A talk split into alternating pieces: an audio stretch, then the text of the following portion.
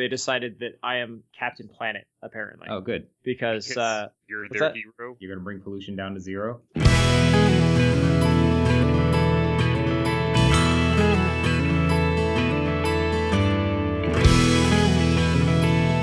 What is up, everyone, and welcome to another episode of Judge JudgeCast. This is episode number 97. My name is CJ. I'm one of your Judge JudgeCasts, and joining me on the line is the Dunkosaurus himself, Jess Dunks. hey, this is Jess. We also have the Brian Rosserus, Brian Perlman. Uh, so bad. you are such a fanboy. I got others lined up. Wonderful. Uh, oh, Brian. Yes. we have a special guest on the line today. Uh, I'm told our own Alec Baldwin, Justin Turner. Yeah, that's right. I didn't get the reference, but apparently Alec Baldwin's been on SNL a lot of times, He has been. and Turner has been on this show three times. Yes, after much debate and uh, campaigning, I was able to make it on a third time. Yes. yes, you do uh, campaign quite vehemently. This is the fourth episode we've recorded in three weeks. Why do we have so much stuff to talk about? it's been uh, it's been busy.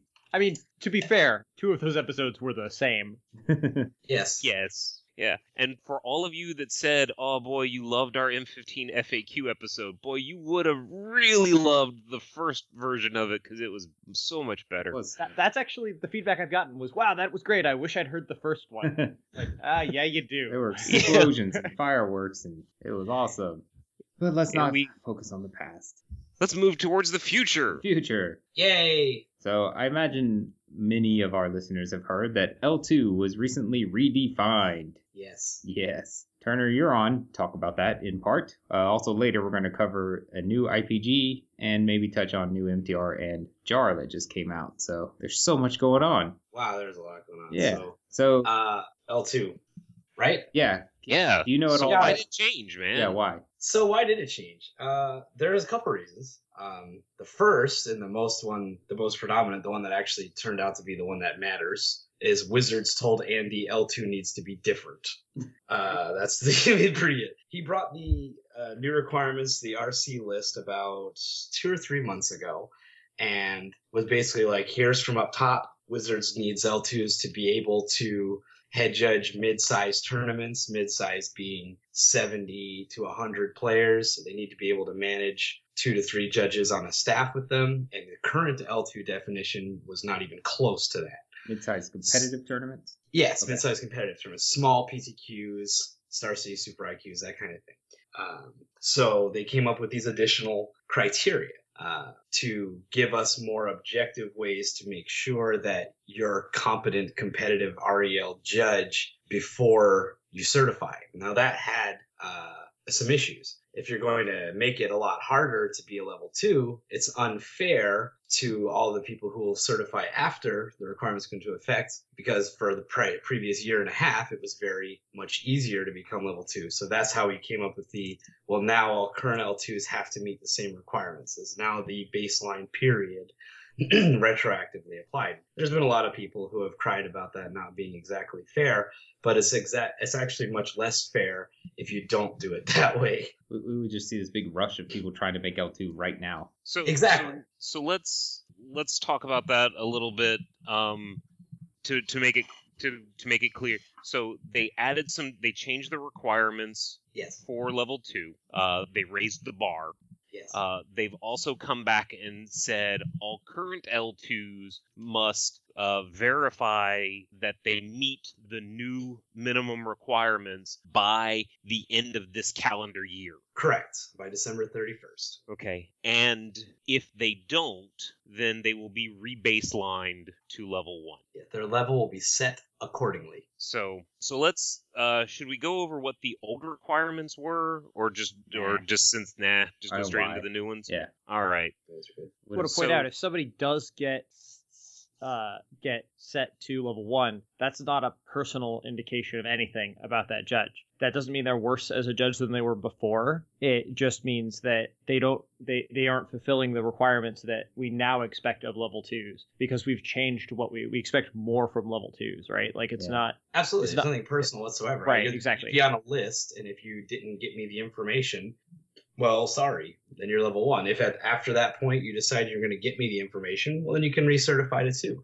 It's nothing major other than that. It also doesn't mean that you're level one for life. Like I, it feels No. to me like people are acting like that's a death sentence, right? You can never be level two after that, and that's not true. Just Not true just fulfill the requirements. Yeah. The other important thing before we get into the requirements exactly is there's also been a lot of doom and gloom about, oh my God, there's no way I can head judge two competitive REL tournaments with another certified judge on staff in my area. I'd have to drive eight hours and work for free, and my car would break down, and I'd have to take an airplane, and all of these things. And it's you know erased all this time that I've spent uh, in the program working towards L2. Well, the the requirements are yeah relatively set in stone. However, your regional coordinator is always has been and always will continue to for the foreseeable future have full discretion on people testing for level 2 so talk to that person whoever they are your regional coordinator if one of these requirements or recommended items for your region can't apply to you for whatever legitimate reason.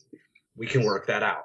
All right, now let's say what those requirements actually are. yes. Uh, so uh, the requirements you have to have all these done within the past 15 months, which is a long time to to do these things. But it also means you can't write, you can't have written, as an example, three reviews two years ago and then try to act like, well, I did it.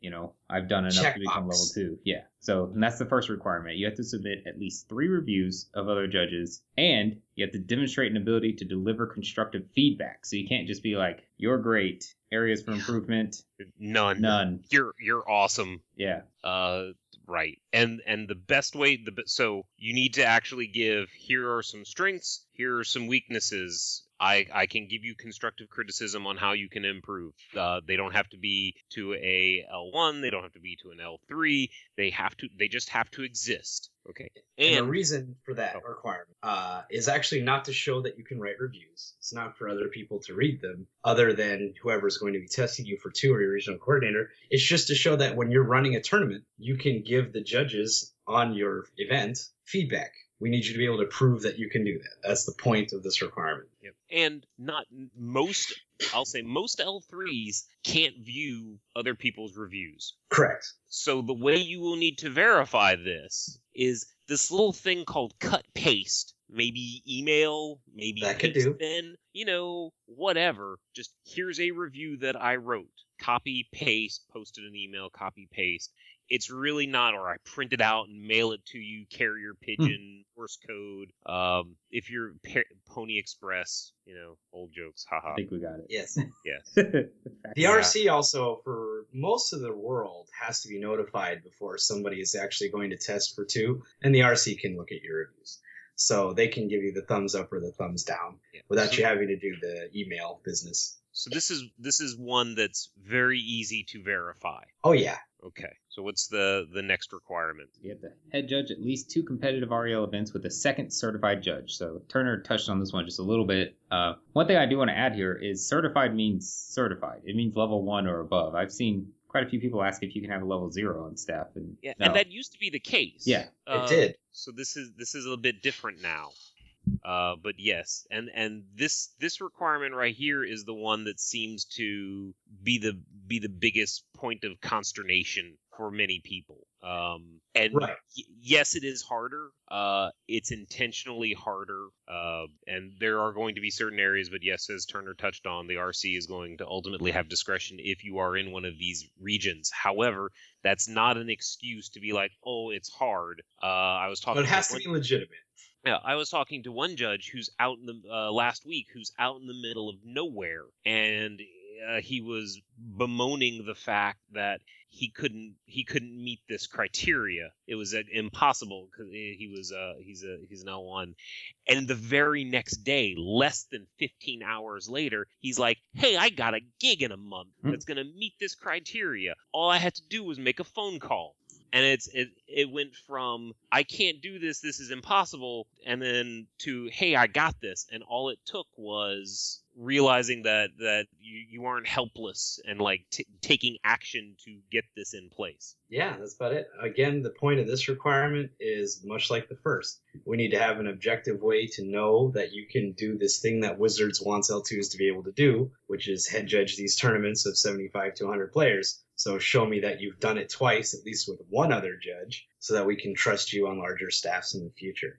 Right. Uh, that's it. and and you want to also be able to show that you're able to work with other certified judges at a competitive level before gaining the ability to make new judges. Like work with them see what they do uh, and like learn that kind of thing and give them feedback before you are given the power to create more of them. Yeah, I mean, also shows that you have a fair amount of trust. Uh, as an level one doing a competitive REL event, your the GPT is pretty much open to you, uh, and those generally do not have a second certified judge. So, second certified judge would be things like TCG player, uh, bronze and silver events of Star City Super IQs or below, where they require two levels of judge, for instance. And if you're head judging one of those with a second certified judge underneath you, that shows that you have some trust in the community to be put in that position. Uh, it's another good reason that we have that metric there. You know, and I would I would recommend if, if you're in level one trying to get level two, if you could have that second certified judge be an L two, it'd probably be very helpful for you. It would. But that's certainly And then not write them a review. You Yeah. can really take care of a lot of birds with one event. uh, that's certainly not required. But I- I'm just talking from personal experience. I think it could be very Absolutely. beneficial. and most and most of the time okay we're you know the l2s and l3s and stuff we're pretty reasonable about that kind of stuff you know it's like oh you know it's not like i'm an l3 and so i have to be the head judge of every event nope i'm this is me personally i'm more than willing to be a floor judge for an event I haven't head judged a big tournament in Florida since States last fall. Yeah. Yeah. Something like that. So it, it shouldn't be it shouldn't be an ego thing. No. Okay. Uh it, it really shouldn't and, and if you if you're running into that problem where a particular judge is is hogging all of the events, then you you need to talk to that guy or talk to that judge rather. Or maybe even take a look at yourself and see what about what you're doing makes this judge not trust you in that position. So that could also be the reason why you're not being offered these gigs. All right. I guess. Oh, What? well, one last clarification Okay, go for it. from the one before this. Okay. Three reviews. Pay attention to the other judge part. I've had this question come up three or four times in the region already. Do self reviews count? No. How? Okay. Yeah. Well, also not just do self reviews count. I, I've had people ask, do certification reviews count? And Yes. it, they, they do, but here's don't forget the other part of that requirement. It's not just have three reviews. It's also that that show good feedback, basically, right? So Yeah, correct. so so you can't just be like, here's a review. You passed the test. You done good. You L one now. Yeah. Like that's that's not a, that doesn't meet the requirement. Yeah, Yeah. Some of my certification reviews are not, you know, ideal. Particularly if the candidate gets like 100%. I'm like, well, There there are some reviews out there where the only you you read the review and there's nothing in it that you couldn't have figured out just by looking at their score on the test and looking at the questions they missed. right. Yeah, those don't count. Those don't count. No, it's like, hmm, I really think you need to work on your trigger trigger knowledge, and then you look and it's like, well, they missed they missed four questions on triggers. oh, okay, good, sort of. No, the next requirement is uh, is my personal favorite. Judge for more than one organizer or store. This is my personal favorite because that is a requirement to stay level two, but it was never a requirement to be level two, which was nuts Yes. to me. yes. Well, you know, whatever. Whatever. Hey, hey, so L2s are area judges. Yeah. So Right. they want you to judge in an area. Yeah, funny story. Uh, this requirement in an earlier iteration of this policy was actually to get two tournament organizers to send the RC a written recommendation for you to be level two. Uh, that didn't fly, but that was how it started. Uh, was get two TOs to recommend you. Uh, I like this one much better because it doesn't put your advancement in the hands of tournament organizers. Um, doing something. We already know some people who are on the level three track sometimes feel trapped by their recommendations that they're promised. We don't want that to also be the case at the level two track with store owners. Yeah, with people who don't have any vested interest in the Exactly. program Exactly. um, beyond their own level. So we can start to see why that got shot down relatively early. I think Jess, Jess, you were when that when that came up. I think you were uh, concerned about that one as well, since you're uh, one of the larger tournament organizers in your area. Right. Yeah, I was concerned that it was going to be like I, I was going to have a bunch of people sending me emails. Just have a form letter. Like, well, the pro- the problem is like not the ones that I would let judge at my store. That's no big deal. It's just e- an easy like, yeah, this guy's fine. It's the people that I wouldn't. Yeah, that's Right. Right, like- some awkwardness. Like, there would be some percentage of those that I'd be like, well, this guy has only judged at my store once and he didn't do a great job, and and this is why. Uh, Right. Because it was it was the rec- the letter was, and I'm willing to have them judge again. Yes. And so it, it it didn't specifically say this, but if you tell someone no, I'm not willing to let you judge my story yet, it kind of implicitly requires an explanation. Yeah. Yeah, it does. Yep. All right. And the final This- requirement. Oh, did you want to talk about that more? Nope. All right. It's very simple. Uh, you have to have judged at least six reported events. So that can be, you know, any any REL doesn't matter. Just has to be reported events. Yes. Now, how do you get that list? No, you hassle Andy. Yeah, see, Oh. that is pretty much the way. I'd rather you didn't do that. That's pretty much the way. Now, in my region, anyway, uh, I just take your word for it. I really, I judge these events. Okay, I believe you. If it comes out in the wash down the line that you lied to me about what events you judged to be level two, uh, well, we have other measures we can take at that time. Right. So I don't really need you to hassle Andy for your event history. In the future, though, if you want to start keeping track of it, you can add your own events in Judge Apps to your event history. So try doing that for your competitive REL events. It'll not only help you meet these requirements in case you have to, I don't know, provide them again before the end of next year, or uh, it also will help you on GP applications where you're trying to give prior experience in competitive REL. Now let's let's ask this. Now you're saying that that applies to the six reported events. Yeah. Now there are judges out there, there are current L2s who are worried about this, where they're going, I I don't know if I've if I've head judged two competitive events with a second certified judge. Yeah. Um, so one bit of advice uh, should be hopefully uh, you can check your reviews. Uh, hopefully, uh, every competitive event that you've worked with uh, more than one judge or that you've had judged, you've written a review of somebody. So that should be an easy way to help you help jog your memory. You really think that's that works for the majority of people in this program? I No, think you're I- facetious. I, I was I was I was offering incur- a, a gentle reminder that writing reviews is a good thing. That doesn't apply retroactively, man. I I I know, I know. So what what would you give? What advice would you give to those people who are who are L2s and are currently worried about their second event? Talk to your RC. Yeah. Like in my AC, that's the thing about this whole this whole business. Why the doom and gloom is really conflated and, and hyperbolized because like I have full discretion to tell a guy, hey, you're you're good. You, you don't have to tell me anything. You're good. Uh, so if it's somebody who I know meets what Wizards defines L2 as now and what it wants L2 to be, I'm not going to be such a stickler for that stuff. If I don't have that comfort level, you showing me these requirements and recommended items will give me that comfort level. Now that's you. That's me. Every- Again, that's me. Region, every region is different. want to Every clarify region- that. Region, However, if you are having trouble, if you're having trouble, the advice of talking to a regional coordinator about it is still the same. Yeah. Now, I did see one amusing post on Facebook uh, that basically boiled down to, um, you know, it basically boiled down to I work a GP or an SCG open every weekend. I don't have time to head judge a competitive event. Yeah, talk to your RC. Well, I look at that as, yeah, maybe you should not go to an SCG open or a GP every weekend then You can do that too. you know maybe maybe because l2s regional judges or sorry area, judges Yeah. area judges we want them to be tied to their community We do and we don't. I mean that that that uh thing about store judge, area judge, regional judge, continental judge, global judge, uh, which was used to be the definitions of one to five, is is kind of the focus has changed. So L one is more regular REL judge. L two is competitive REL judge. So not necessarily does you have to that that uh, tendency to want to stay and be a big figure in your local area is not really as big of a deal at L two as it used to be it just isn't. If you want to be L2 and you want to meet the requirements to uh what happened? Look, don't don't tell me this. Prilliman is sassing me right now. Let's not right, break the so- fourth wall Yeah, let's not break the fourth wall. We already did. So we did it. We did it already. We're gonna stop. I'm gonna bring it back. All right. So uh, according to Prilliman, Andy says otherwise. no Gah!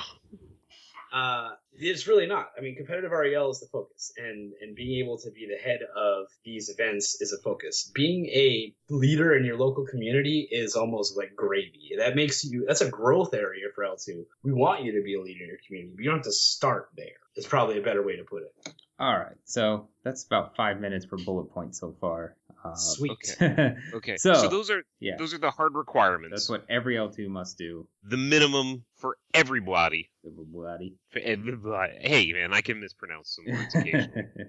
All right, so there's also a set of recommended items, and these are up to the regional coordinator of your region. So in my case, Turner. Uh, whether or not you have to do these. So if you don't know the answer to this and you're working towards L2, contact your regional coordinator. So They so should have posted it all over the place anywhere relevant. They should have, yes. They should have. Now, the judge program is worldwide, and different areas have different needs, and that's what these recommended items are meant to address: is to allow regions to customize a little bit more to their needs. Uh, yeah, that's exactly it. Yep.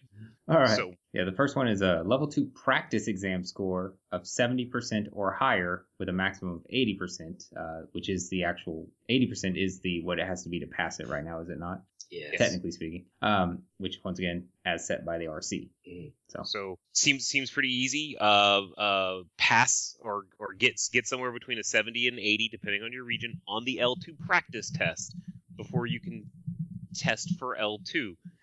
Seems reasonable because if you're getting 30s and 40s, uh, you probably need to work on the rules a little bit more. probably.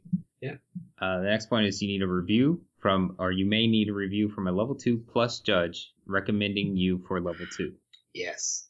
That's a big one. Uh, that was kind of how the TO report recommendation morphed into the hard requirement of actually judging for a TO and an actual judge recommending you for two. Because if you have a mentor who wants you to be that level, they have a vested interest in giving you some recommendations. It's a little bit easier to to press and get. And I believe this is not the same as the judge who is testing you, the, the No. certifying judge. It is not because it has to be a written review that the certifying judge is, has access to before deciding to test you.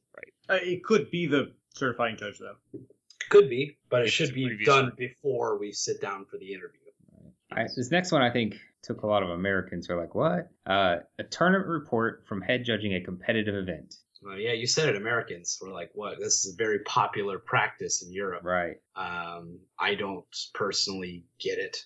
Um, it's something we tried in Florida. Actually, we had a website where we were going to put tournament reports. I think I wrote one or two, and then I just didn't Then- get any value out of it. So, Michael Michael Lopez wrote one or two, Yeah. and nobody nobody else. and that was the end. Yeah. So, So, So a so a tournament report is basically, I mean, you see you see tournament reports written by like L3s, L4s, L5s, and they're these big, long, giant things. Um, that's not what the expectation is. Probably check with your regional coordinator, is because they're going to determine what the what the scope of the tournament report is. But it's not going to be anything the size of an article on uh, Blackborder.com or Channel Fireball or whatever. right. yeah, just a listing. I don't know. Anything interesting happened. Stuff like that. How many players you had? How many rounds? Actually, if you're confused a little bit, um, Stephen Briggs's Magic Dinner Hour on Thursday is going to be all about writing tournament reports because that is a requirement in his region. Is Magic Dinner Hour what it's actually called? Yes. It's, it sounds like something. It sounds like something that would be at the the, the Be Our Guest restaurant at Disney. I love that restaurant. and I've I've been meaning to go. I eat there every time I go. It feels like that makes him a competitor of ours. If he's putting out recorded content out there. No, it's like a it's Oh. a it's a web meeting. It's like a net meeting. Yeah. I mean, slides. yeah, he's he's It's gonna get he's gonna get all that revenue we get. Yeah. Take We're, we're gonna have to send him a cease and desist. he's he's competing with us for no money. Yes. Yes. America. Uh, I- we should we should make a cease and desist. Stephen Briggs, you'll be hearing from our lawyers. Well, you just have to write a tournament report about your show, and you write a tournament report about his show. His will be better because we don't have a show on tournament reports yet. There you go. Yeah. All right. So to actually certify, I don't think this changed, but so I'm going to just read through them all real quick, and we could talk about any points we want to. But uh, the actual process of certifying, you have to obviously pass the level two exam with a score of 80% or higher. Um, that is a 50 question exam. Sometimes that takes people by surprise since level one is 25 questions. Uh, level two is 50 questions. It's 50 in my day. You have to you have to be uh, willing to mentor and certify other judges. You have to demonstrate diplomacy with players, judges, and TOs. And we want to see participation in regional judge community and regional communication channels. Wow. But I don't think that changed. I think that's all the same. That's pretty much it. Uh, we didn't. Uh, well, I, don't, there's- I don't know about the participation requirement. Oh yeah, that You might met- You missed one. Though. I did miss one, and I was going to circle back in just a second. Oh, but I just- because that would change. Um, that I missed one of the recommended items, if that's what you meant. Oh, the multiple. No, W- no, there's a certification item you missed. Oh, Yeah, they got to be able to enter a DQ. Right. Yes. So, Oh. so certifying judge has to ensure He that the L2 He, candidate he missed he missed it because I just added it while he was talking. oh, uh, has to ensure the Broke candidate knows how to perform a deck check, enter a DQ report, and enter a certification review. No, this this means oh maybe I misunderstood it. I thought it meant the certifying judge will ensure they know Ensure- how to do it, so, so- tell them yeah. how to do it, not Right. make sure That is they. exactly what it means. Yeah, Yeah, It doesn't make as sure they part of- already yeah, know as- how to do it. As part of it, if you don't already know how to do it, when you leave that L2 interview, you're going to know how to do those things. Right. Yes. So that's not something you need to know before you certify. No, but it'll help. Sure. It'll make me happier. Sure. I don't care about that though. So I did No, miss a recommended Yeah, but you're not certifying L2s. I, Yeah, I do Hey. it all the time. hey, all right, all right. Oh, Oh, Snap. oh, snap. Soul L2 on this show anymore. All Just right. One more recommended item I forgot to mention um, is you some RCs may rec- require that you have, have multiple uh, Wizards Play net- Network organizations or locations willing to staff you for future events, which seems reasonable to me. It is reasonable. Like if every store in the area is like, Mm-mm, not going to staff them, Yeah. then Now, that's again usually something the RC is pretty much going to know already. Yeah, Um, because if you are that no, no, no in your area, yeah, I know. yeah. It's it's actually kind of it's a it's a recommended item, but it really almost doesn't need to be in print because because if if no one wants to have you at their store, then They're not going to meet the requirements. right. right. and and there there's there I guess there's uh there's the the whole demonstrated diplomacy with players, judges, and TOs. You're probably not really good at diplomacy if no one wants you to work for them. Correct. Correct. All right, so like we already said, if you're an existing L2, you need to resubmit all this stuff to your RC or at least contact your RC in some way uh, before the end of the year. Uh, I think all of this goes into effect next month, technically, but it really doesn't matter since you still have to have it all done. Yeah, August 1st. Yeah. Yeah. So even if you test this week under the old requirements for whatever reason the L3 doesn't uh, you know uh, enforce the, the new stuff, you will have to meet all of the requirements by the end of the calendar year. Yeah. Yes. And if you are in my region, like 80% of you have still yet to give me this information. and I didn't even ask for all of it. Uh oh. Uh oh. Well, that that the kind only of one writes- who's hit it really good, Georgia. Yeah. very good. Yeah. Nice. Uh, A willing willingness to actually fill out paperwork to keep your level should be a requirement for the level. uh, It should be. Like it actually, apparently, it is. yeah. It, it actually is, yes. So 80% haven't done this. In the region, yes. Uh-oh. So you're far- gonna get you're gonna get like 65 to 80 percent of them like Last week. December 29th. That's fine. I'll level them all to one because I'm on vacation.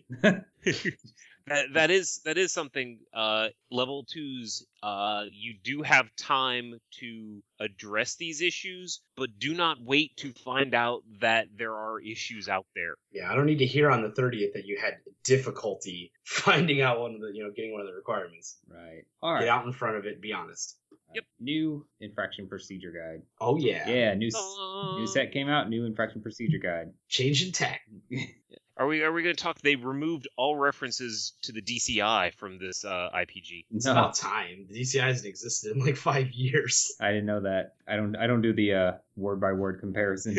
yes fortunately I got a a, a redlined version uh and I get to I get to see all this like oh they removed a, a, a semicolon from the match loss description Finally. finally That that's semicolon. Been waiting for that semicolon to go away for years. Yeah. right and then it's like oh man they they changed the the the, the paragraph lining in the framework of this document section Ugh. So we're going to start with the easier changes and then move on into the big one that everybody's talking about right now. So Hot hot topic. the hot topic. Uh, we're going to buy our cool, I don't know, pentagram necklaces, maybe some Adventure Time hats. I haven't been to Hot Topic in a long time. I have no idea. Wolf oh, I go there all the time. Yeah. Do they still sell like Foamy the Squirrel crap? I don't know what that is. Yes. uh, they sell cat bug stuff. Hot Topic is where the people that cut themselves shop, right? No, no, I shop there all the time anymore. for outfits toward FNM. Do they sell any Mama Shiba stuff? No, I wish they did. Ah,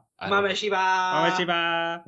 Do I need to look this up? What is Mama Shiva? You need to look it up. Those Oh. commercials are amazing. All right, I'll put Mama Shiva in the show notes. Yeah, you should do that. Anyway, uh, improper draw at start a game got a, got a little change. Um, so it used to be when somebody you know drew their opening hand is like, oh crap, wait, I drew eight. Uh, we would have to evaluate has the game started yet, um, has it not, and that would decide our fix uh, based on that information. They changed improper draws at start a game to be a little bit cleaner now. So as long as you have not made a game action yet, you can still get improper draw at start of game. Um, technically drawing a card for the turn does not count as a game action if you accidentally do it when you're not supposed to. So if you're on the play. Uh, so yeah, as long as you haven't made a game action, all we're going to do is take one more than the number of cards you should have had. So if you drew eight, we're going to take two out because you're supposed to have seven, and we're going to shuffle them into your library, and that's it. Yes. Snap. So that that is that is that's the change. That part right there is the change. So the first part is that um, basically you have until you take another game action. That's that's kind of always been the case, but the wording was a, a little ambiguous, so they changed the wording to make that clear. It's you, the person with the extra card in your hand. Yeah. The line between improper draw at start of game and drawing extra cards is when you actively do something. Passing priority is not actively doing something. yeah. Play a Yes. land. It Play a it much it just invalidated a bunch of pedantic arguments about the infraction. Right. Right. And and so act take another action. If I cast duress and you reveal your hand, that's an action. But if I cast lightning bolt and you take three, that's not. So uh, Right. the only thing, other thing is, you still do want to be mindful of whether or not the game has started, because if it has not started and they're still resolving mulligans and say they draw too many cards off a mulligan, you do need to uh, give them the opportunity to continue mulliganing if after you've uh, performed this fix. So right. I was I was just gonna bring that up. Yeah. That uh, that that line was added. It says they may continue to take full, further mulligans. Uh, or rather, it doesn't say continue. I think it just says they may take further mulligans. Right. the player may continue to take further mulligans if he or she desires. Right. That doesn't mean that if the other player started playing, they can take a mulligan. I think the other change is they made it so you always shuffle it in now, right? Yes. Yeah. Right. That's what I said. Uh, Yeah. Okay, good. And the other one that is something people overlook a lot, I think, in this infraction is that it also applies if they draw five instead of seven. Like if they draw an opening hand of five somehow and uh, call you over. Yes, this is improper drawing a started game. Draw two cards. You would infract. Uh, it is actually in the additional remedy if the player has drawn too few cards, instruct the player to drop to the correct number. So yes, Yep. Uh, okay. So so the way it used to so the way it used to be is if you got improper if you realized improper draw at start of game after you mulliganed after you completed your mulligans it was take one plus the additional number of cards and put them on top of your library. Now it is take one plus those cards and shuffle them into the library. It's the same fix. There's no longer a line as to whether or not you decided to keep or not. It's uh, because before it was before mulligans we took we took them and shuffled them away, and then but after mulligans had stopped, you just put them on top. Now it's the same for both, which I might feel like we said this twice already. I know. Yeah, we did. We, we, we said it at least twice.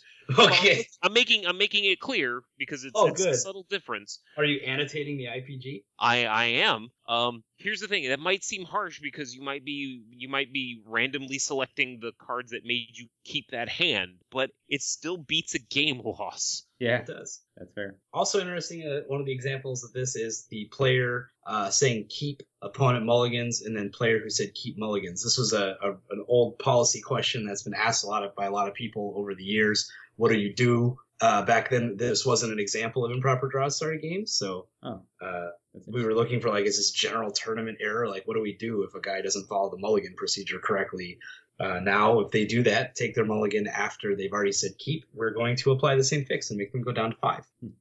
Interesting. All right, so let's talk about game rule violations and specifically a game rule, the situation where both players might receive a game rule violation. So in the past, the, the, the constant example of this is I path to exile Brian's guy and Brian puts it in the graveyard. Okay. That's the very standard example of when both players would receive a game rule violation because I controlled an effect and uh, Brian is the one that, that Right. did the illegal action. That was Th- the this- example in the IPG. Yeah. and that, that assumes that I don't point it out right away, right? Right. So if I if I'm like I path the, path your guy and you drop it in the graveyard, and I'm like no no no no it gets exiled, and then you exile it, it's fine. Yeah, that's fine. Probably not calling it judging No. the yeah, situation. exactly. anyway. So so that that's the old example, and the wording on the old one though was a little uh, ambiguous, let's say. So like a question I know I've been personally asked is, say a player has Thalia out and his opponent casts a Day of Judgment, but they cast it for two white white. Now they should be paying one extra colorless, right? Because Thalia makes them do that, and they didn't. Um, what happens, you know? Well, the effect is controlled by one player. You know, is a little ambiguous. So Or or I have a torpor orb out and you play a creature with a comes into play effect mm, and resolve it. yeah, It's like, whoa. Yeah. I controlled the effect that should have prevented that. So what what's what now, Judge? so the so what's policy say now? Yeah, the wording's been updated, and I'll just read it verbatim. Um, if a player takes an action called for by an effect controlled by his or her opponent, but does it incorrectly, both players receive a gameplay error, game rule violation. For example, blah blah blah, path to exile. Um, so what that means is a player takes an action called for by an effect controlled by his or her opponent. Is is casting Day of Judgment for four mana taking an action called for by an effect controlled by your opponent? No. No. It is not. Um, the, the opponent's effect is not telling you to do this. It's uh, it's just something I don't know. You have to do. It's a little tough to describe, but It's Well, it's basically active versus passive, right? Yeah. Right. If- you can't if- passively get it. Well, Right. where, where where this had the most confusion was with effects like Thalia that changed the rules of the game, or effects like Grafdigger's Cage that changed the rules of the game, and then the other player proceeds to play the game as though that change wasn't there, right. and people would go, "Oh, well, your Grafdigger's Cage caused this." Pro-. No, it didn't. Yeah. It- That that was that is not the cause of this problem. no, it's the opponent ignoring the rule. So so like in my example, you know, in all these examples, it would be the opponent that's going to get the opponent who actually made the illegal play. So casting Day Judgment for four mana with Thalia out, reanimating something with Grafdigger's Cage out. They are going to get the game rule violation. Um, the player who controls the object will probably get failure to maintain game state depending on when it was caught. Uh, so yeah, it's just it's just a clarification really, uh, but it's one I'm glad for because I, I have also gone back and forth on on what that portion of GRV was trying to say. Right. Yeah, again, like in proper draw start a game, this there's no philosophy change here. Yeah. Uh, this is always the way it was intended to work. If you your card makes me do a thing and I do that thing wrong, double GRV. Outside of that, no. All right. So last time we had an IPG episode, we talked about changes to deck deck list problems, specifically that you can now. It gave an option for judges to downgrade if they felt like the card on the list was obvious or uh, possibly due to clerical error. Right. Yeah. And and what what has happened is people were struggling with the obvious the the phrase obvious clerical error if they believe you know obvious yeah they were struggling with the phrase obvious clerical error yeah. Or a potential for advantage. right so now they've they've reworded the the phrasing to say the head judge may choose not to issue this penalty if they believe that the player uh, that what the player wrote on their deck list is obvious and unambiguous even if not the full accurate name of the card. This should be determined solely by what is written on the deck list and not based on intent given the actual contents of the deck. Okay, needing needing to check the deck for confirmation is a sign that the entry is not obvious. Yeah, I like that line. Yeah. So the the if they've got like a land, uh, the the bl- the black green scry land written down, Right. okay, and they're playing a a, a black white uh, deck.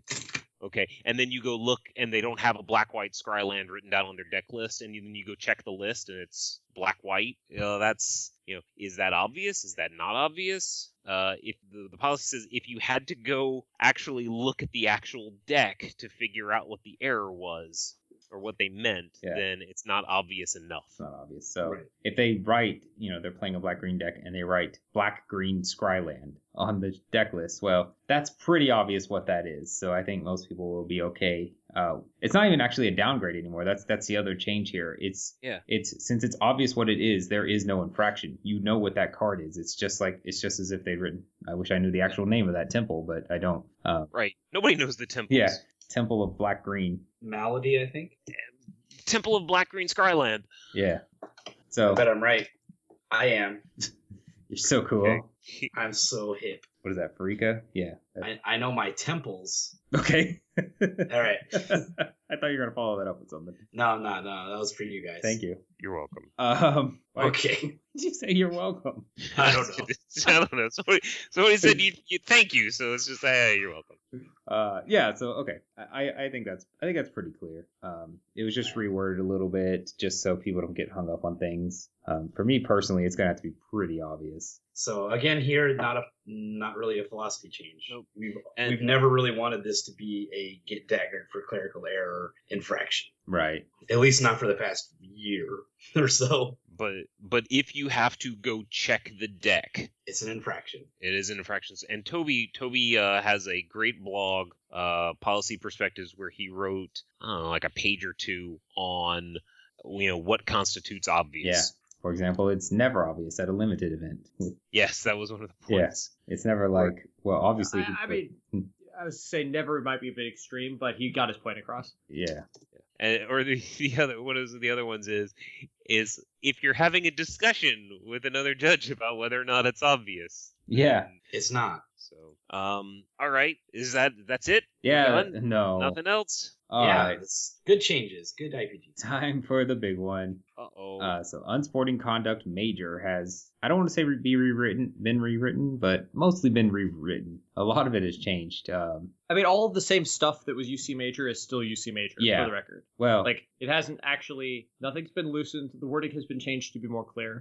the tone but- the tone has changed, but Yes. and the and the severity of the penalty has changed, but as far as what we're trying to do with it is still largely the same. yeah. So, so all right, who, who wants to tackle it? I'll tackle it. All right. Yeah. So USC major. Uh, basically, to give you a, a little background, um, we have an initiative coming down from the top in the organization called uh, Safe Spaces. Um, or, or improving player experience. Those are some big goals from Wizards corporate, all the way from the top of organized player Helen and all, all those people. So part of that is crafting our policy in a way that makes it very clear that judges are empowered and encouraged to promote safe spaces for play. Uh, so that's essentially what the policies be re- re- rewritten to say. Um, if you're do- doing any kind of behavior that can be reasonably expected to create a feeling of being harassed, threatened, bullied, or stalked, and some people have, have scoffed at the policy have been, oh, well, I'm gonna just say I'm offended all the way to top eight. Uh, no, there has to be some common sense applied here. You have to know, okay, you know, no, this is never okay to say this phrase to another human being. This is no, I don't care why. Just, this needs to stop, or this will actually make people uncomfortable around you that are hearing it, regardless of your intent towards the person you said it to. Um, that's the kind of stuff you want to look out. Um, the same protected classes speech about race, color, you know, religion, national origin, age, gender, disability, or sexual orientation is still there. That's your guideline for the types of slurs and phrasing you want to be on the lookout for. So one one interesting thing, it's it's actually not so much as interesting as it bears repeating. So just like unsporting conduct before, uh, what's important here is the action, not the effect. Right. Okay, is what did you do, not what were the consequences of that. So you can say something, you know, horrible, horrible, and no one get offended. That's still a bad thing. I think Okay. it might be time to bring the uh, the Sneetches out of retirement. Yeah, sneetches.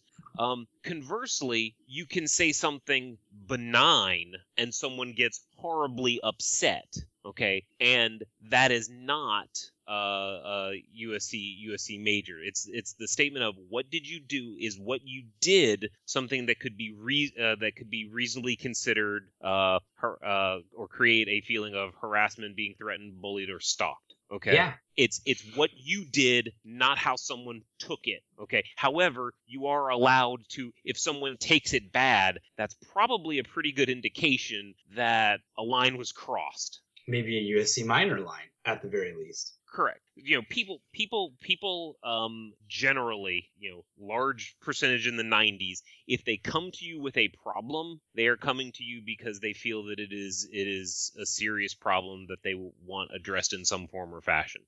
Okay, so it's typically if they're coming to you, it's typically progressed to a point where you need to take action. That's not Yes. always going to be the case. You need to be you need to be aware of that. You know, saying I'm offended is not uh, a code word now for a win in a match. No. On the Okay. other hand, though, be be mindful and don't get the cried wolf mindset. Right. Uh, whenever somebody comes to you with that complaint, you need to address it, and you need to do it now. Yes. Yes. So so basically, look at all the factors, make an informed decision, just like you do, uh, just like you do with the DQ investigation. Pretty much exactly that. Tag other people in. Yep. Tell them what's going on. Talk to the TO. Talk to another judge. Sometimes, sometimes it's going to be a snap decision, uh, and other times it's going to be it's going to be like, well, you know, this was said, this was said, this is this is not a, a, a this is not an infraction, this is not a USC major. Let's, but you still need to also address the person that is upset. Okay, Yes. that always that always has to be whether or not you give an infraction. That always needs to be addressed. Always, always, always. And the other player does need to be addressed. I mean, both players do need to be addressed, whether Yes. you're given the match loss or not. Um, I think that's really the big takeaway from the policy uh, is don't use it as a crutch. Don't wait for somebody to come to you with a complaint and be like, "Oh, well, the match loss will take care of this." The the infraction will not resolve the conflict, pretty much ever. So when you find yourself in a situation where you have this kind of behavior going on, where you're thinking about needing to use this new piece of policy, uh, you need to you do, do some mediation and do some conflict resolution before you get to the point where you're actually doling out the penalty. Uh, you need to separate the players immediately. Uh, you need to let them cool down. You need to have a rational discussion with them separately on what happened. And then you need to make a decision on whether or not you want to apply this policy. And then you want to calmly but firmly go ahead and, and proceed with, with what you decided. odds are if you if you roll in there with this is unsporting major you're going to get a game loss or sorry Yeah. a match loss to someone who's already upset you are going to escalate things i mean there's there's a right way and a wrong way and basically anything you do that can that makes it worse is the wrong way I mean, Yeah. saying that is going to escalate it even if they're not upset.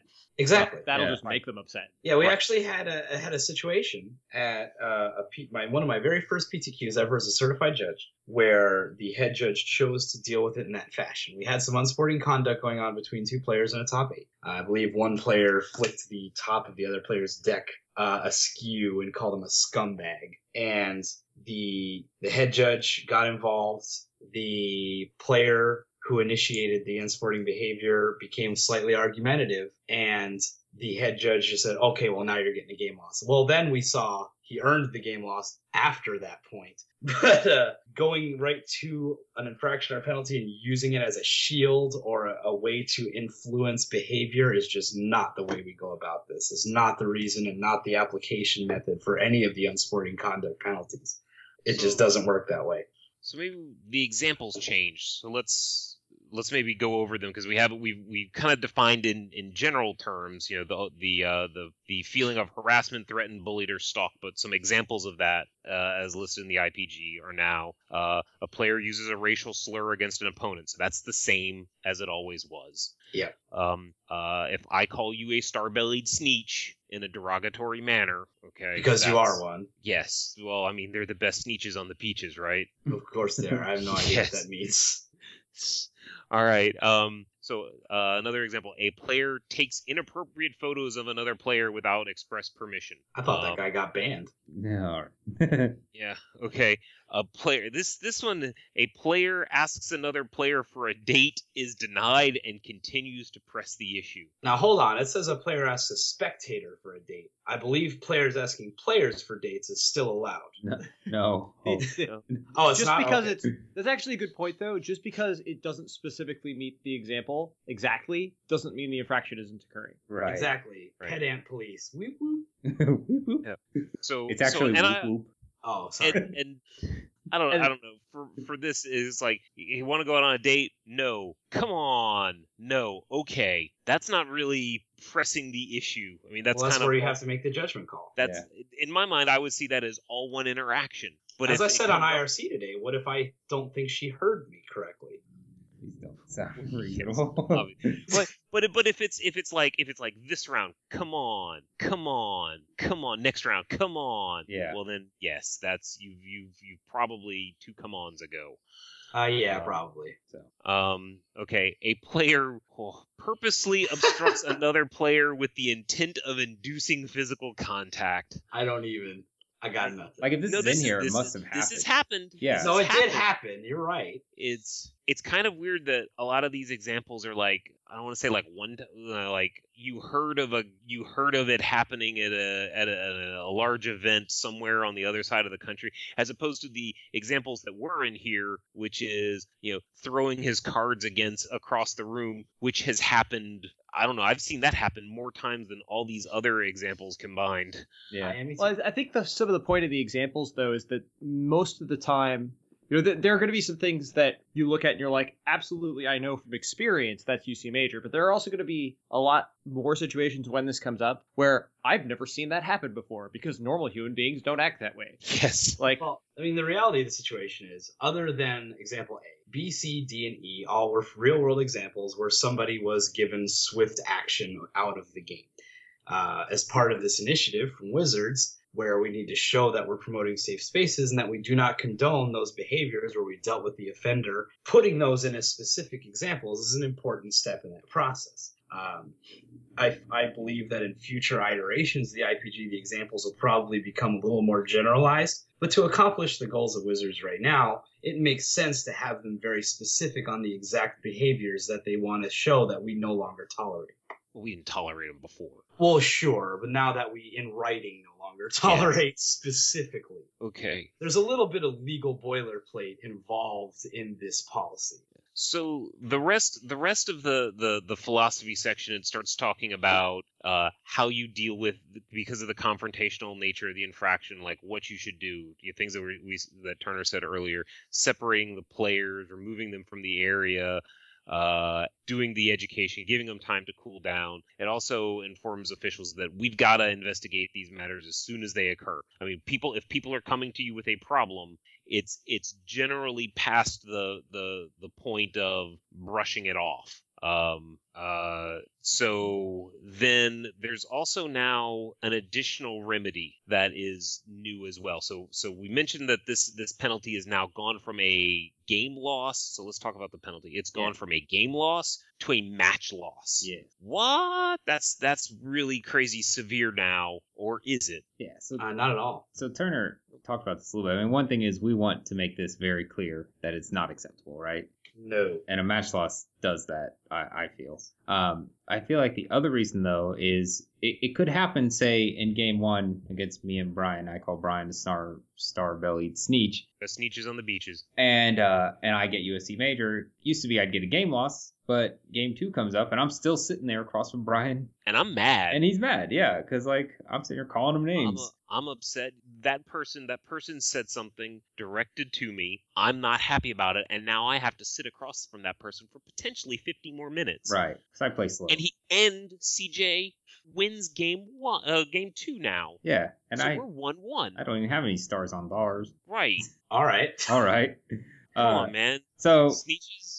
I don't know what a sneetch is. it's the Dr. Seuss Yeah. uh, story about how everyone's kind of the same, and you know, don't. I, I don't, I don't know what it is either. I just go with it when they start. So, summary of the Sneetch story. There's a race called the Sneetches. There's plain-bellied Sneetches and star-bellied Sneetches. Star-bellied Sneetches have a star upon bars, their belly, right where the belly button is, a big star.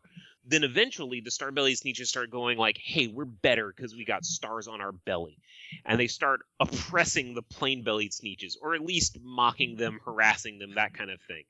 Then this guy shows up and he's like, "Hey, I got this wonderful gizmo that'll put stars on the plain-bellied sneetches' bellies." So they start doing it, putting the stars on their bellies, and suddenly the star-bellied sneetches are like, "Hey, this isn't the thing anymore. We're not uh, elite or enlightened or whatever term you want to use nowadays." So they, so then the guy says, "Hey, I can remove those stars from your belly, and now you can be different and unique and special again." So they go, "Great."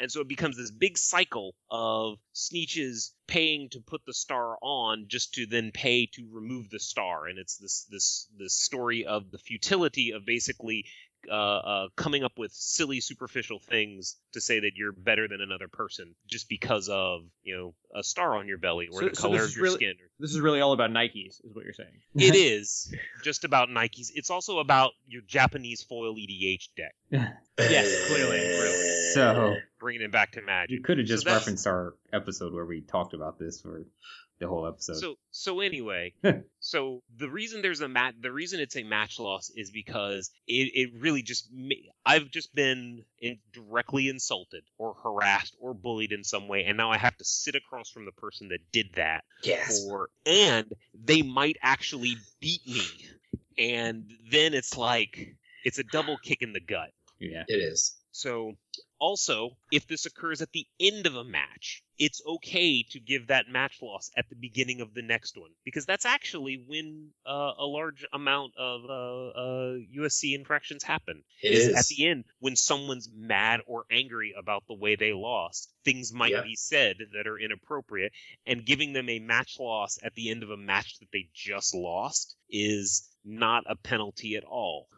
Uh, nope. Nope. So it's a okay, fine, hunky dory to give it to the next one. Yes, please do. Yep. All right. Please do. So I will read the additional remedy and then we can discuss. Um, if the offense was committed with malicious intent, the player displays no remorse, or the offense is repeated at a later time, the penalty is upgraded to disqualification and removal from the venue. Yeah. Now, bear in mind, uh, removal from the venue is usually going to be up to the TO. Um, you can definitely remove them from your play area if you're in a big venue. You know, if it's a store, that's pretty easy to take care of. Right.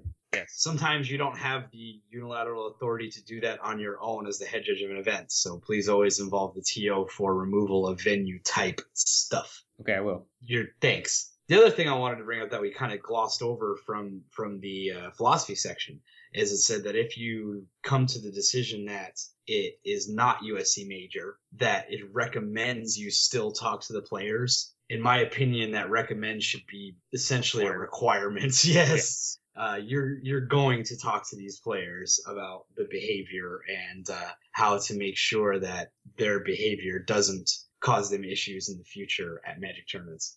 Okay, so the now now upgrading this to a DQ, the require the the line is if the offense was committed with malicious intent, the d- player displays no remorse, or the offense is repeated at a later time, you upgrade to a you upgrade to a DQ. So let's let's look at those. Uh, let's let's start with the easy one first. If the offense is repeated at a later time, Easy enough. so easy, sure, easy enough. You you already get the match loss because you're repeatedly asking a person for uh, a date. You do it again. Goodbye. Yep. Um, displays no remorse. Okay. Uh, this is when you talk to the player, explain why what they did was wrong, and they and laugh. like, and they laugh, and they're just like, "Ha ha, I'm gonna do it again." Well, Yep. no, let's, let's goodbye. or come on, judge, this isn't a big deal. Right. Yeah. those those those things are uh uh bad. Now they might now this is this is me my personal opinion. Maybe like I can see where it would look bad. I don't agree with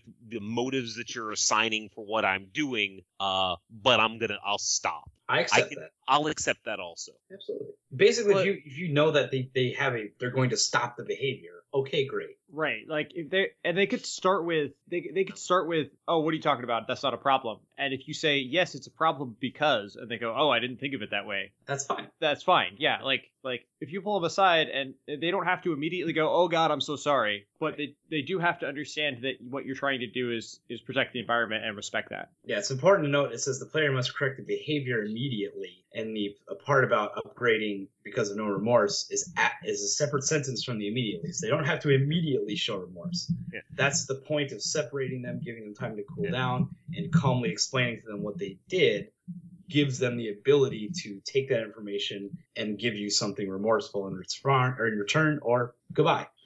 and that's and that the the the player must correct the behavior immediately all right you you're still pulling them aside giving them time to cool down now in that time that they're cooling down They they, might stop. be they might be they might be repeating some of the behavior but is ramping down i mean if you're if you're if you're giving them time to vent and that's the point of, of giving them time to cool down because you know sometimes especially when you're dealing with arguments okay uh, you know adrenaline is going to be high and you got to give that time to kind of come down a little bit and and uh, stop short circuiting the parts of the brain that that control that kind of thing um, now the player uh, the offense was committed with malicious intent so this one this one's a little this one's kind of we're discussing that right now so i'm going to offer my interpretation and you guys can agree or disagree Oh, thanks. uh, well yeah you guys are You're so nice. so, so I look at I, I see malicious intent as so l- using the examples that we've got in the in the IPG. Okay, uses a racial slur. Okay, I'm angry. I'm frustrated. I want to lash out. I say something bad. Okay, that's that is not malicious intent. Okay. However, I target you specifically with a direct insult with the intent, with the specific intent of upsetting you, angering you, putting you on tilt, hurting your feelings, that kind of thing, then that is malicious. I'm I'm directing that at you. If um uh, if I'm asking you out repeatedly for a date and I'm doing it because I know you're creeped out by me and I think it's funny to harass, you know, I'm, I think it's funny to do that. I have to That's- stop that. That's malicious. Well, I mean, you to me, I I enjoy Oh, okay. attention. Um, but that's just us, Okay, you no got one it. else. You're a jealous lover. Jeez, had to go there. Um, podcast pros, man. Podcast Um, pro. If if you're if you're doing that, spec- if you're doing that just because you're, you're like you're you're like "Ah, I can't, I can't ex- I can't accept that I'm not good enough or something like that, then that's not malicious. But if you're doing it because you know it creeps them out and you're you kind of getting some sort of you know glee out of that, then that's malicious. I mean, it's it's about basically you're doing it to the other person to you know to bully, harass, that kind of thing. I mean, you're you're you're doing it knowing full well what you're doing. Yeah. Another thing is uh, about the remorse portion. Um, they don't have to show that remorse to the other player. They need to show that remorse to you as the judge. If the other player is cool with you know interacting and apologizing after the in, the infraction happens, okay, great. But that's not necessary for this process. The remorse only needs to be shown to the judge that is uh, involved in mediating the situation. I don't want anything to do, you know, that guy. I don't want anything to do with him. That's Uh, fine. That's fine. Yeah, that's fine. He- He'd like he'd like to apologize. No, you know, I mean, I we'd like people to apologize and we'd like that people come to agreement, but there are times where things happen where it's just like, no, I don't want I don't want to associate or interact with him. Okay, fine. Sure. I suppose we should mention always always check with the uh, head judge before you give a match loss or disqualify person someone. You can't disqualify them. So I know. I'm just saying. But but game losses, game losses and higher, Yep. head judge. Yeah. Yeah, I mean, Turner, you say that, but I- I've had judges who didn't know any better try to disqualify people without checking with the head judge. Yeah. It, Uh, you, you might think we don't have to say that, but you'd be surprised. Yeah. Very good. So The okay, sorry, go on. no, I was, so I was gonna move on to the final topic here. Okay, well, I was I was just gonna add this is judges um be familiar with with the policy do not apply your own biases whether you're too loose or too strict Okay, there there are judges. The the old USC major policy, there were judges who were incorrectly attributing USC minor actions to USC major, and now you know the the penalty is harsher. So please, please, please, please uh, uh, talk about it, think about it, uh, use common sense, and if you find that you're disqualifying people too often, use someone else's common sense. Snap. Snap. Yes. Well, that's why you know earlier I, I had mentioned you know talk to the TO about it before you do it. Talk to another judge. Go on IRC. Talk to Yeah. MTG judge or your you know your RC whoever uh, before you do it, just like you would a regular DQ investigation. Um, because when you're getting ready to give out this USC major, it could very quickly turn into a DQ situation. So you want to make sure that you've got your ducks in a row before you even sit down and have that talk. and you want to make sure that you're you're cool and calm and collected because there are there are people that that take this stuff uh very personal Yeah. and and become vested in it. And one of one of the things where when we were talking with with uh with Shukan uh with in the investigation episode uh two two weeks ago you your job is to figure out what what happened and to be objective okay?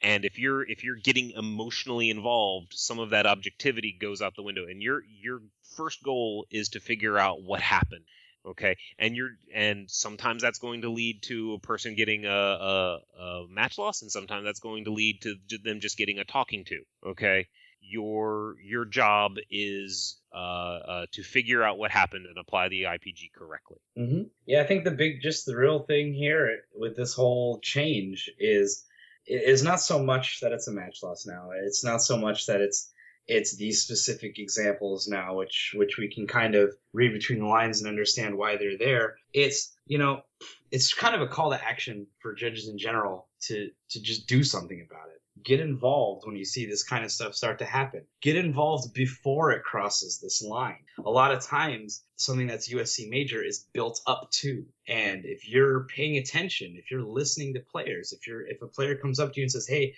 this guy's really mad," or "Hey, I want you to go look at this this match," feel free to interject to stop this infraction from happening. Um, please separate the players, let them calm down, or just tell them, "Hey, this isn't going to be tolerated here. You need to. We're all adults. You need to act like it, or this is a safe play space, or you know, whatever words you want to say. Try to break it up.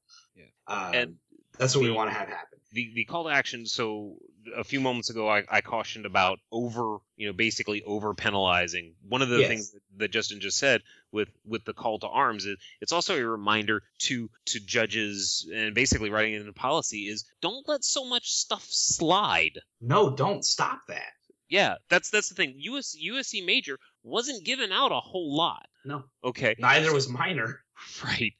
Okay. There's stuff happening out there. Okay. That that probably uh, deserves this, but people have just let it slide. There's also the flip side of it is there's stuff that didn't deserve it that that has happened. So I mean it's it's on both sides. But okay, judges that aren't doing anything do something. Yes.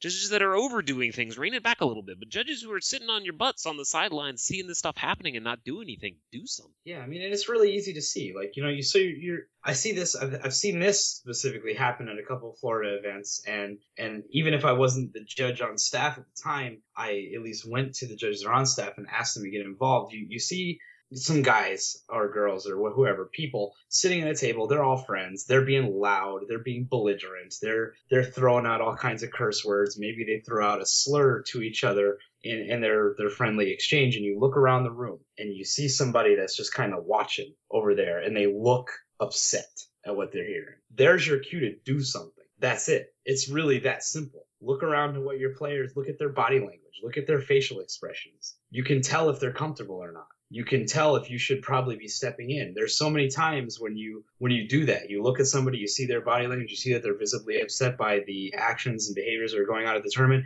and you step in and you go hey guys no you guys got to cool that down calm the language down. We have women present or we you know we maybe have transgender people present whatever it is you're you're trying to make fun of non-maliciously this needs to stop that person will then get up and come be like, "Thank you, thank you. I didn't want to say anything, but thank you." You know, and that's what we're trying to do. That's the kind of feeling that we want to give to everybody that comes to a Magic event, and that's why you got to pay attention. You got to get involved, and a lot of times you can stop USC Major from really ever occurring if you're vigilant uh, on this kind of behavior stuff.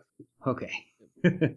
we we also we also see the reason why that other the the last policy update the whole failing to follow a judge's uh, direct instruction was moved out of this right. into USC minor because a match loss for that would have been woo. Yeah, I thought I told you to pick that trash up, boy. So astute judges may mention may notice that uh, that doing um, doing aggressive actions not aimed at anyone used to fall under USC major as well. Uh, the those are no longer in there. So like a prime example is throwing your deck down after you've uh, lost a match.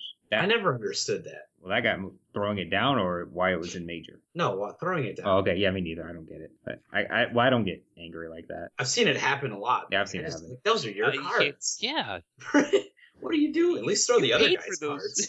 Whoa, whoa, we don't want to. Well, so I'm not saying throwing the other guy's cards is, instead. uh, I'm aggressive. I, I had that I had that happen at an event. Uh, DQ'd a guy without ever seeing him. um, player comes up or uh, judge co- brings a player up to me and tells me that at the end of the match the opponent just smacked his deck off the table and got up and walked off. Yeah, I actually had uh, one of the reasons that led to me becoming a judge in the first place. I was at a FNM uh, local here, and I was playing against a guy who was visibly upset that he was losing.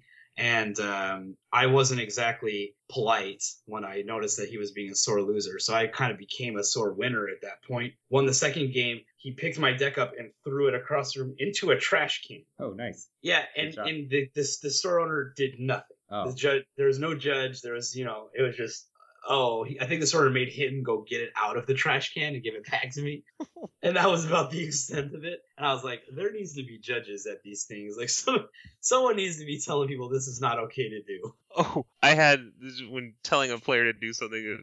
Um, a player lost a uh, a match, uh, slammed his hands down on the table harsh, tore up his life total, uh, tore tore his uh, uh life total pad, the sheet off, What put it in his last mouth, uh, put the life, put the uh, put the sheet of paper in his mouth, chewed up the paper, and spit it on the floor. Wow. So I go over to him and I said, um, "Do you mind telling me what just happened?" And he goes, "I'm bipolar, Judge." But- and I said that that doesn't uh, that doesn't justify, here, that doesn't that doesn't justify uh, your actions. And I proceed to, to to to talk to him a little bit, and finally I, I was just like, "Now, do you expect someone else to pick up that piece of paper off the floor?" And he was like, "Uh, well, I uh." So not only did I give him the penalty, but I also made him pick his slobber paper up off the floor Ah. and throw it away in the trash, because yeah, I wasn't gonna do that. all right. So if I can finish uh, answering the question I started before story time happened. Oh, No. So what happened to that infraction, or not infraction, but action? Um, it got moved to USC minor. Uh, so doing something that may be a little aggressive, but not directed at someone, uh, like throwing your deck down on the ground, and not directed at their property or anything, is USC minor. Um, so, but basically, there's it's a slight philosophy change there, where those kinds of actions you need to just evaluate. Um, if I if I do something, I don't know, throw down a chair in such a way that I'm not throwing it at someone, but I might be making them feel threatened or bullied or s- not stalked. But the first two, uh, Stalking you with this chick. yeah, you know, that means it's USC major. If I throw a chair at someone, that is aggressive behavior. That is a disqualification. Uh, Yeah. so you just need to evaluate these situations about where you think they fall in the scale. Mhm, mhm. Mm-hmm, Right. I guess I guess the difference is is with with uh with aggressive behavior it's if I make a threat uh whereas with USC major now it's if I if I take an action that could reasonably create reasonably be expected to create a feeling of being threatened. Yeah, whereas whereas aggressive behavior is an actual direct threat right. as, a, as Physical opposed right So, all right. So we have a new MTR as well. I don't really see anything in there worth talking about. Um, did anyone? M15's legal Yay! Hooray! Uh, the Uh, jar. not till Friday, buddy. oh I do want to touch on the new jar briefly. Um, one thing is it it has some wording up to, upgraded to be in line with the IPG as far as this USC major change goes. There's a surprise. Yeah. Um, but one thing to mention is that there's no such thing as a match loss at regular REL. We still aren't going to give a match loss. So if someone's doing one of these USC major things, we're going to say, hey, don't do that. Um, if they continue to do it, then you'll probably just disqualify them, remove them from the event, to say it Yeah. kinder. And usually a store owner is gonna be on your side. Yeah. This kind of stuff. Yeah, yeah, they don't really want that. No. Uh, the jar also added a line about um, basically, hey, as the judge, it's kind of up to you to fix any given situation that comes up. So if there is a fix that both players like, just do it. Um, Mhm. It made that explicit.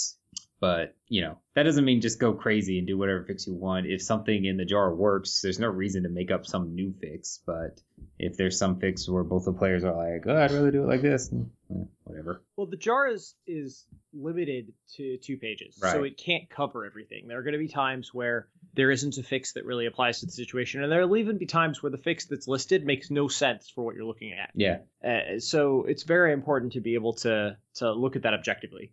Yeah. All right. So oh, about regular REL, um, I've I've had this happen a couple of times in the region, so I just wanted to you know let some of the listening judges uh, who are maybe L ones know that if you get in a situation like this where there's a guy you know causing these terrible behaviors and causing these uncomfortable situations, and the store owner does not have your back.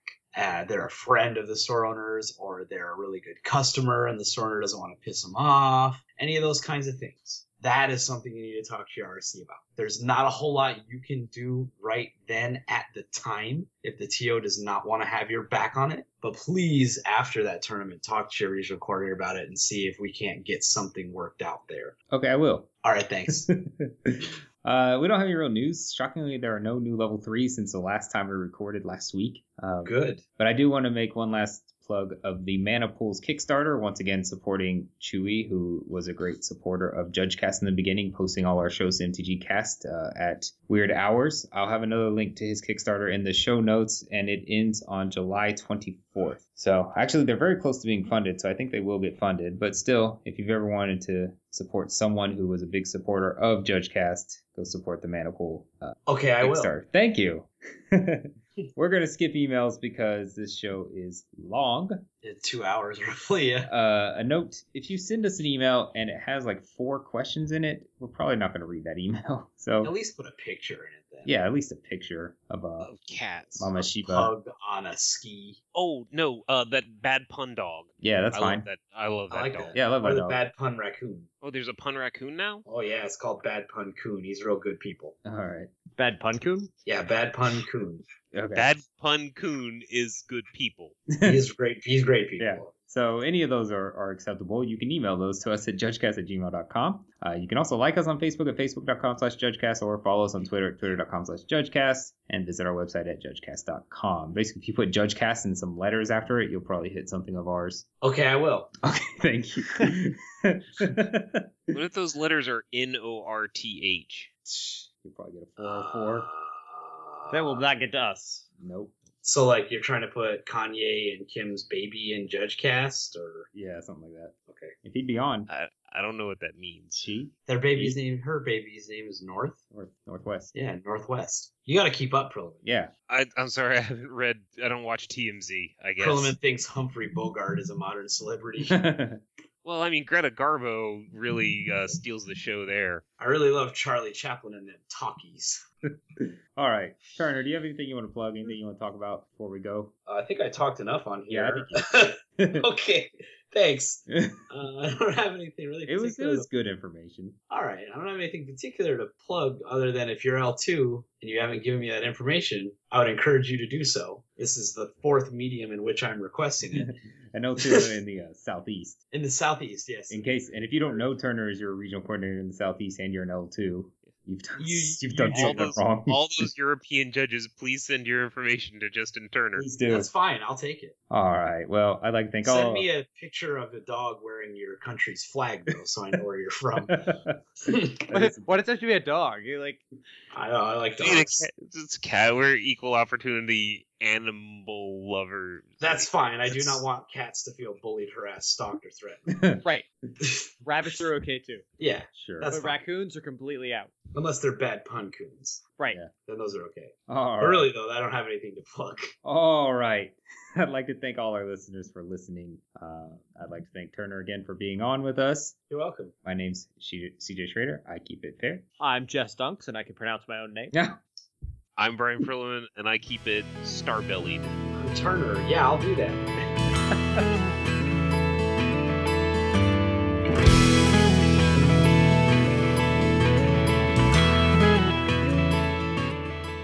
Apparently, there's this weird foppish British guy that does uh, Minecraft videos. Oh, good. That's Adam Hubble. Ha! What's that? No. I think of Adam Hubble every time she listens, but listens to it. But the guy's like made this weird Minecraft world and grows plants and has like stables of animals and has given them all names and can tell them apart. And every day he does an episode and he picks an animal to follow him around and he goes build something or it's This is it's the worst weird. story I've ever Uh. heard in my life.